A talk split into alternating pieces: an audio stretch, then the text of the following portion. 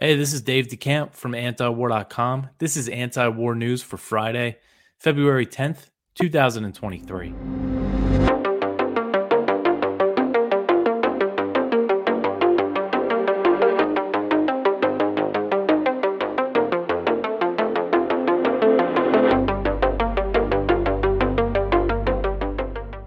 All right, the first story at the top of antiwar.com today Ukraine relies on U.S. intel for rocket strikes. So, the Washington Post reported Thursday that Ukraine is reliant on coordinates provided or confirmed by the U.S. and its allies to launch strikes using the U.S. provided HIMARS rocket systems, a revelation that demonstrates Washington's deep involvement in the war. So the HIMARS is a precision guided artillery system, and it is one that Ukraine has been using quite a bit in its fight against Russia. And one example of a HIMARS strike is a January 1st. Uh, if you remember, it was New Year's Day. Uh, Ukraine targeted a facility housing Russian forces in Donetsk and killed at least 89 Russian soldiers. That's how many Russia confirmed. Ukraine claimed that they killed a few hundred, uh, but Russia said confirmed at least 89, and that was launched using a HIMARS uh, rocket system. So, according to this report, the U.S. Uh, likely gave them the coordinates for that strike. So, the report cited unnamed Ukrainian officials and one uh, U.S. official. And it said that Ukraine also relies on the U.S. for targeting using other precision weapons. They have a similar system known as the multiple launch rocket system. I believe they also have a British one that's similar. Uh, one senior Ukrainian official said that Ukrainian forces almost never launch strikes using these weapons without coordinates provided by U.S. military personnel that are located at a military base in a different country in Europe. So the, the, the military personnel, the U.S. military personnel that they're coordinating with, are at a base somewhere else in Europe, uh, likely, uh, you know, in, a, in another NATO country. So, top Biden administration officials have acknowledged publicly we know that they've been providing Ukraine with intelligence to carry out attacks on Russian forces, but the details of that cooperation was not exactly clear. So, this report said that the way it works is Ukrainian officials or Ukrainian soldiers, I guess, identify targets that they want to hit and the location, and then they provide that information to the U.S. military for more accurate coordinates. The U.S. military then usually sends the coordinates over, although it says sometimes they don't, and the Ukrainian forces don't fire. So, a senior Ukrainian official said that this cooperation shows that the U.S. can provide longer range weapons without having to worry about them being used to hit inside Russian territory. This official said, quote, you're controlling every shot anyway. So when you say we're afraid that you're going to use it for some other purposes, well, we can't even do it if we want to, end quote. Interesting that he says you're controlling every shot. Uh, but a U.S. official disputed the idea. Uh, this is in comments to the Washington Post that Ukraine was running the targets by the U.S. for approval and said that the U.S. only provides coordinates. So earlier in the war, uh, Ukraine's uh, one of their top intelligence officials said that they consult with the U.S. before launching the HIMARS strikes and that the U.S. has veto power. But this official seems to be disputing that. And it's possible that Ukraine could have more freedom now to choose their own targets. As we know, the Biden administration is less and less concerned about escalating the war. So Russia has made clear that it views the U.S. and Ukraine's uh, cooperation on on targeting like this as an example of the U.S.'s direct role in the war.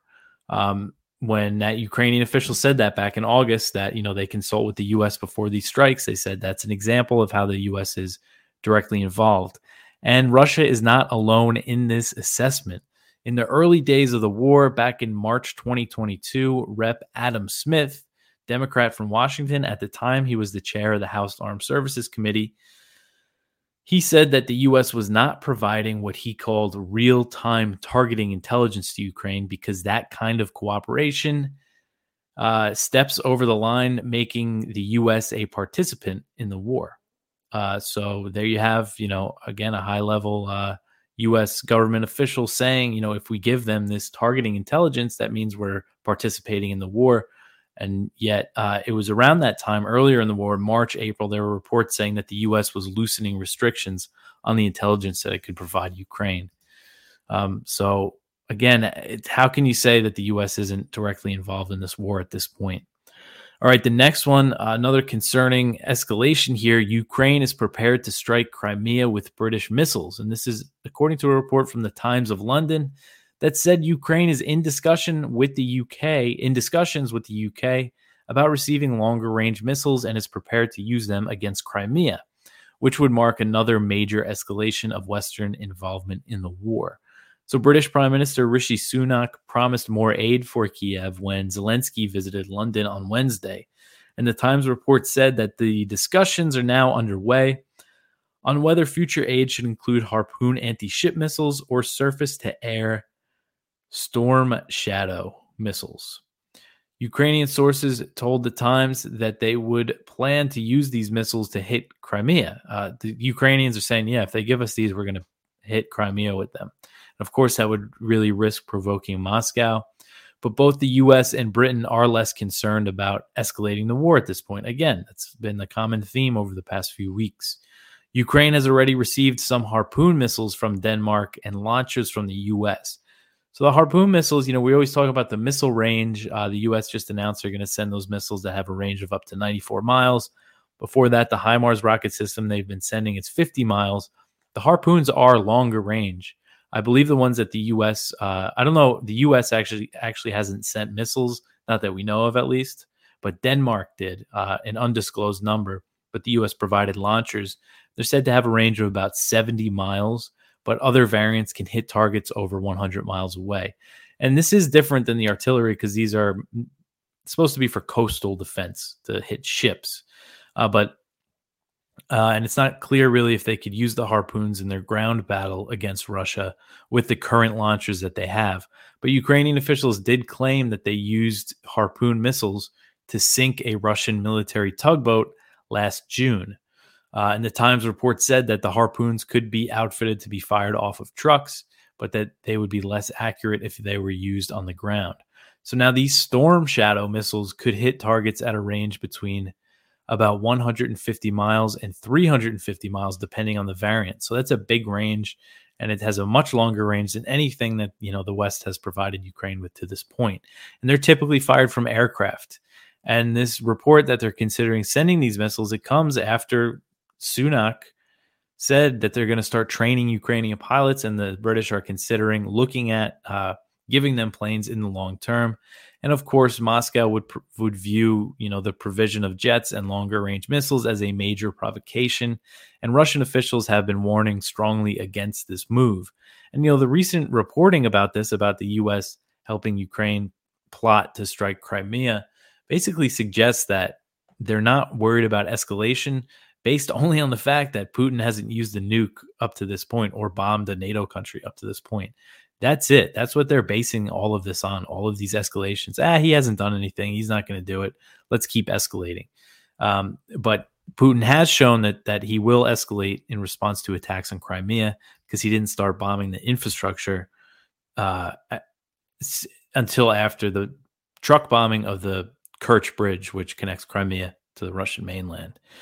Um, all right, the next one here. This is from Kyle Anzalone over at the Libertarian Institute. Germany is the main provider of tanks to Ukraine, putting Berlin in a position that it sought to avoid.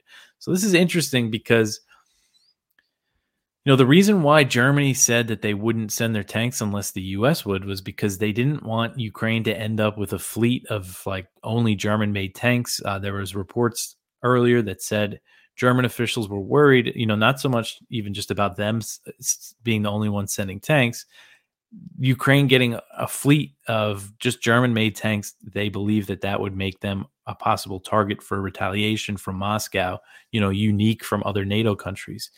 And all these countries said that they're going to send their tanks, but so far, really, it's Germany uh, is is sending uh, could send them over 200 of the Leopard 1 and Leopard 2 tanks. Poland announced they're going to send some, but that's really it. Britain's going to send their Challenger 2 tank. And now US officials are saying that the Abrams tanks are going to take could take 2 years to be delivered. So this report uh, that Kyle Anzalone covered here um, was in the Wall Street Journal, basically just saying uh, that Germany's kind of getting stuck with the with the bill on this, and pretty soon um, they're going to start delivering these Leopard tanks in a couple months, and they're going to end up in the situation, the exact situation that they wanted to avoid. Um, all right. So the next one here a GOP resolution to end support for the Ukraine war. So, Representative Matt Gaetz, Republican from Florida, he introduced a resolution on Thursday that calls for an immediate end to U.S. military and financial support for Ukraine and urges the warring sides to negotiate a ceasefire.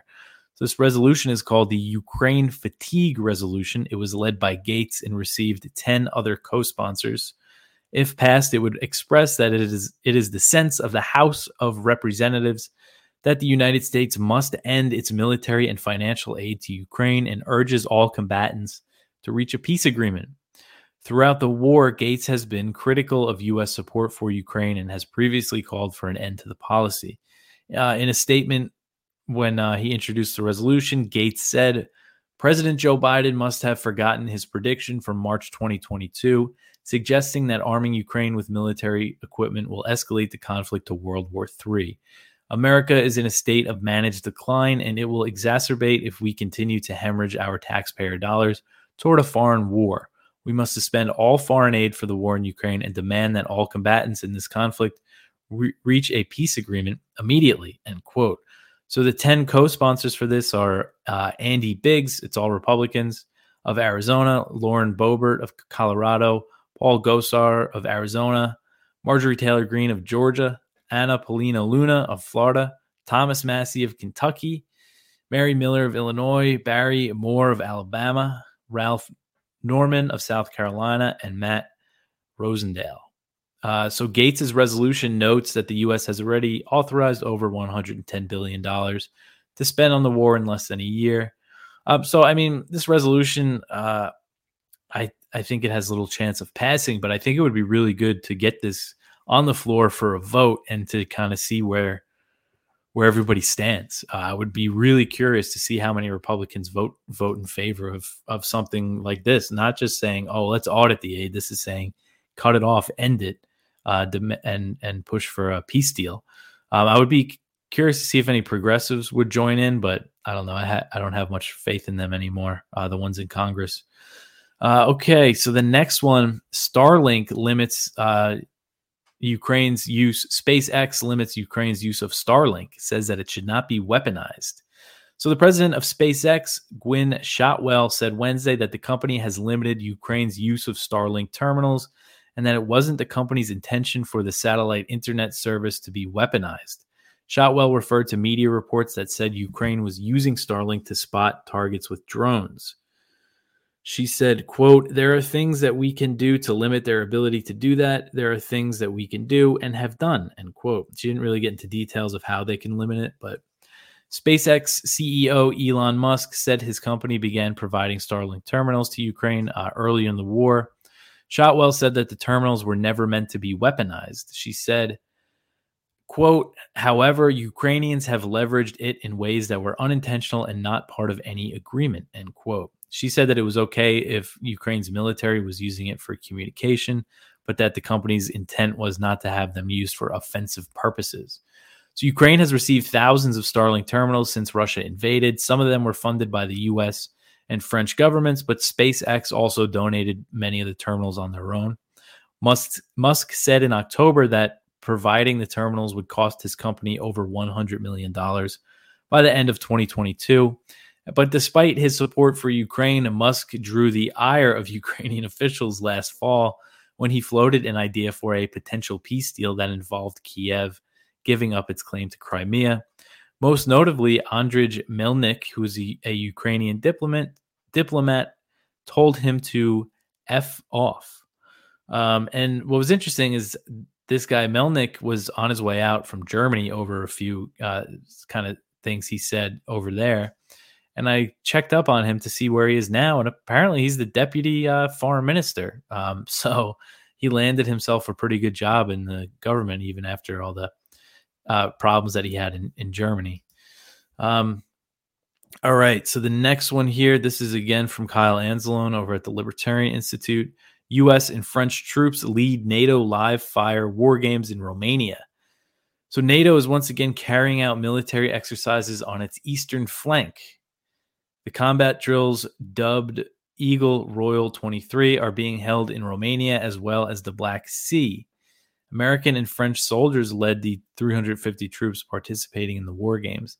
So Kyle makes an interesting point that that Seymour uh, Seymour Hersh article report said that the U.S. used NATO war games allegedly, according to Hersh, as cover to plant the explosives on the Nord Stream pipelines.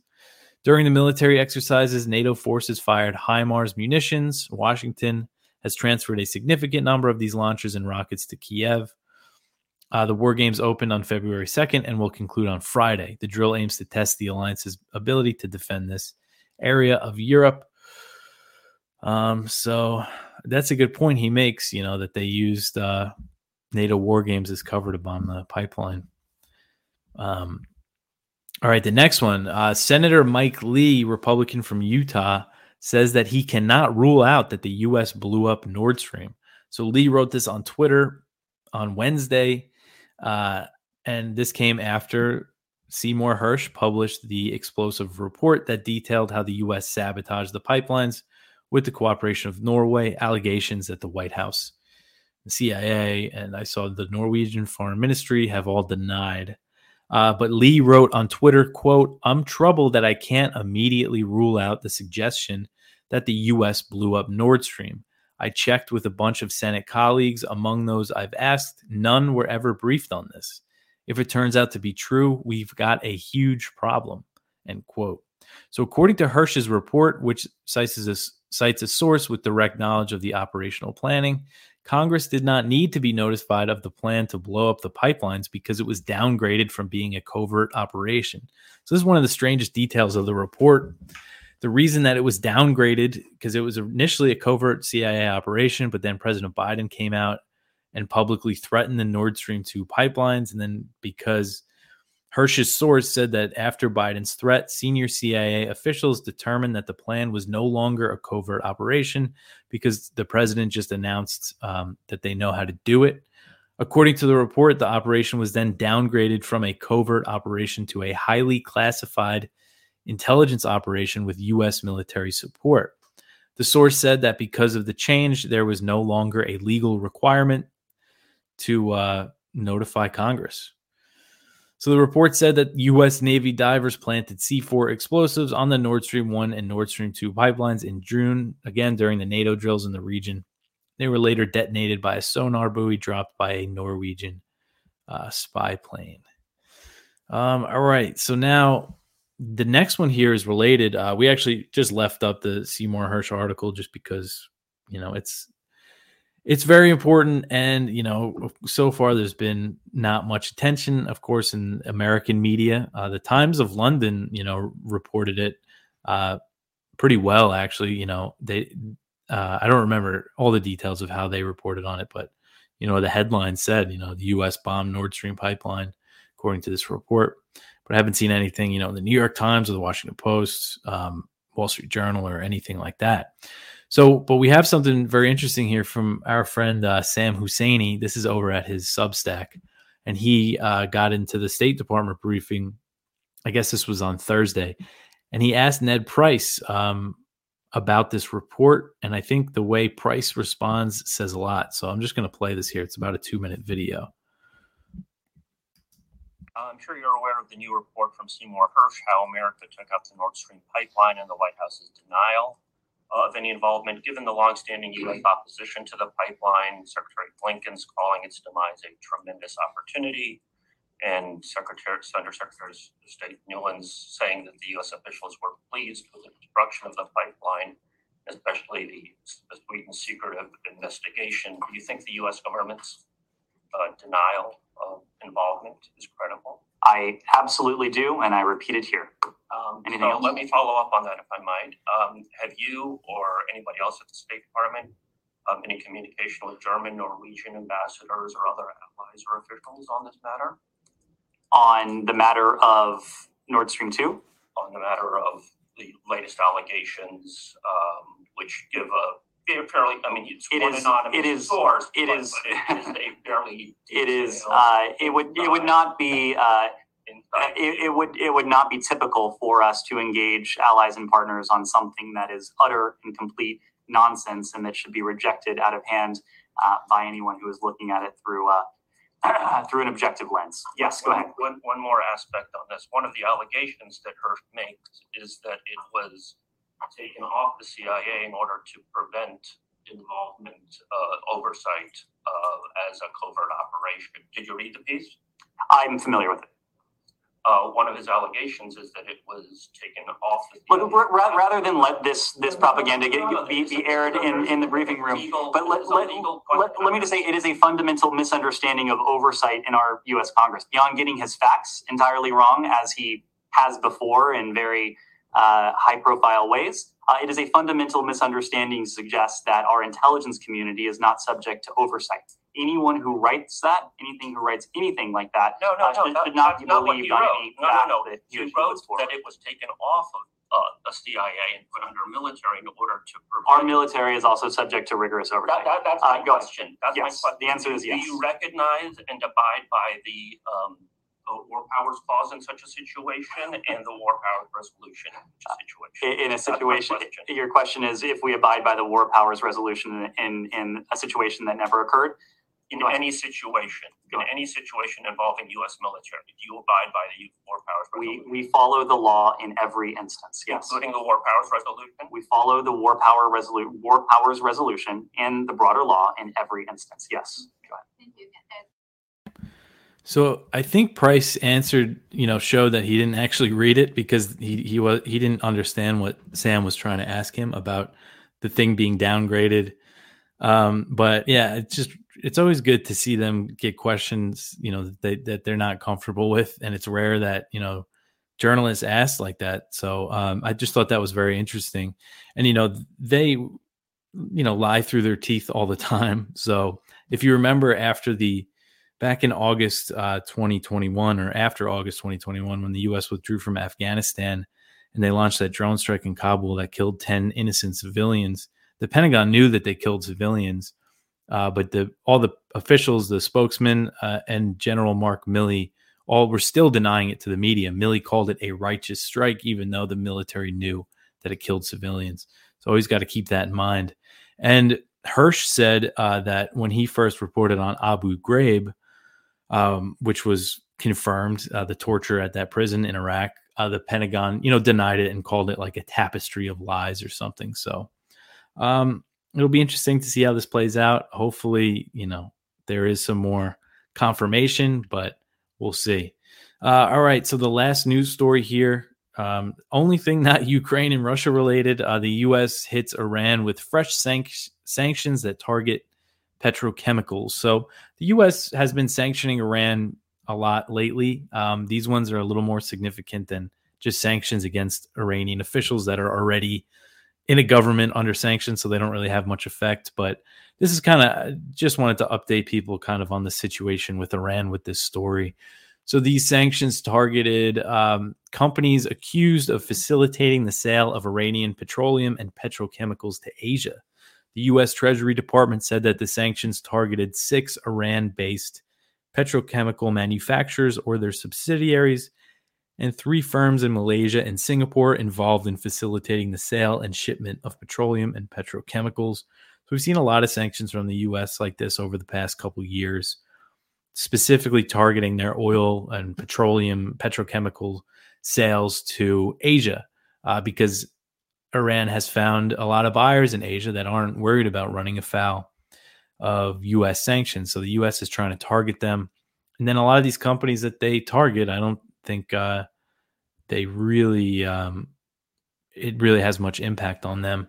Um, but the U.S. has been increasing sanctions on Iran throughout the Biden administration, but more so since indirect talks to revive the nuclear deal known as the JCPOA have been stalled.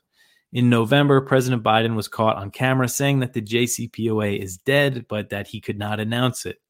Uh, besides the sanctions, the U.S. has also expressed support for protesters inside Iran and is stepping up military cooperation with Israel. They just recently held their largest military drills ever, and Israel just launched a drone attack in the Iranian city of Isfahan. And Iran has formally blamed Israel. U.S. officials speaking to the media said it was Israel. And they said, they emphasized that the attack came while the U.S. and Israel were coordinating on ways to contain Iran's military capabilities, kind of hinting that the U.S. was involved in some way, whether they kind of gave them the green light or were involved, you know, more so than that, uh, you know, we, we, don't know. But the fact that they emphasize that, I think, says a lot.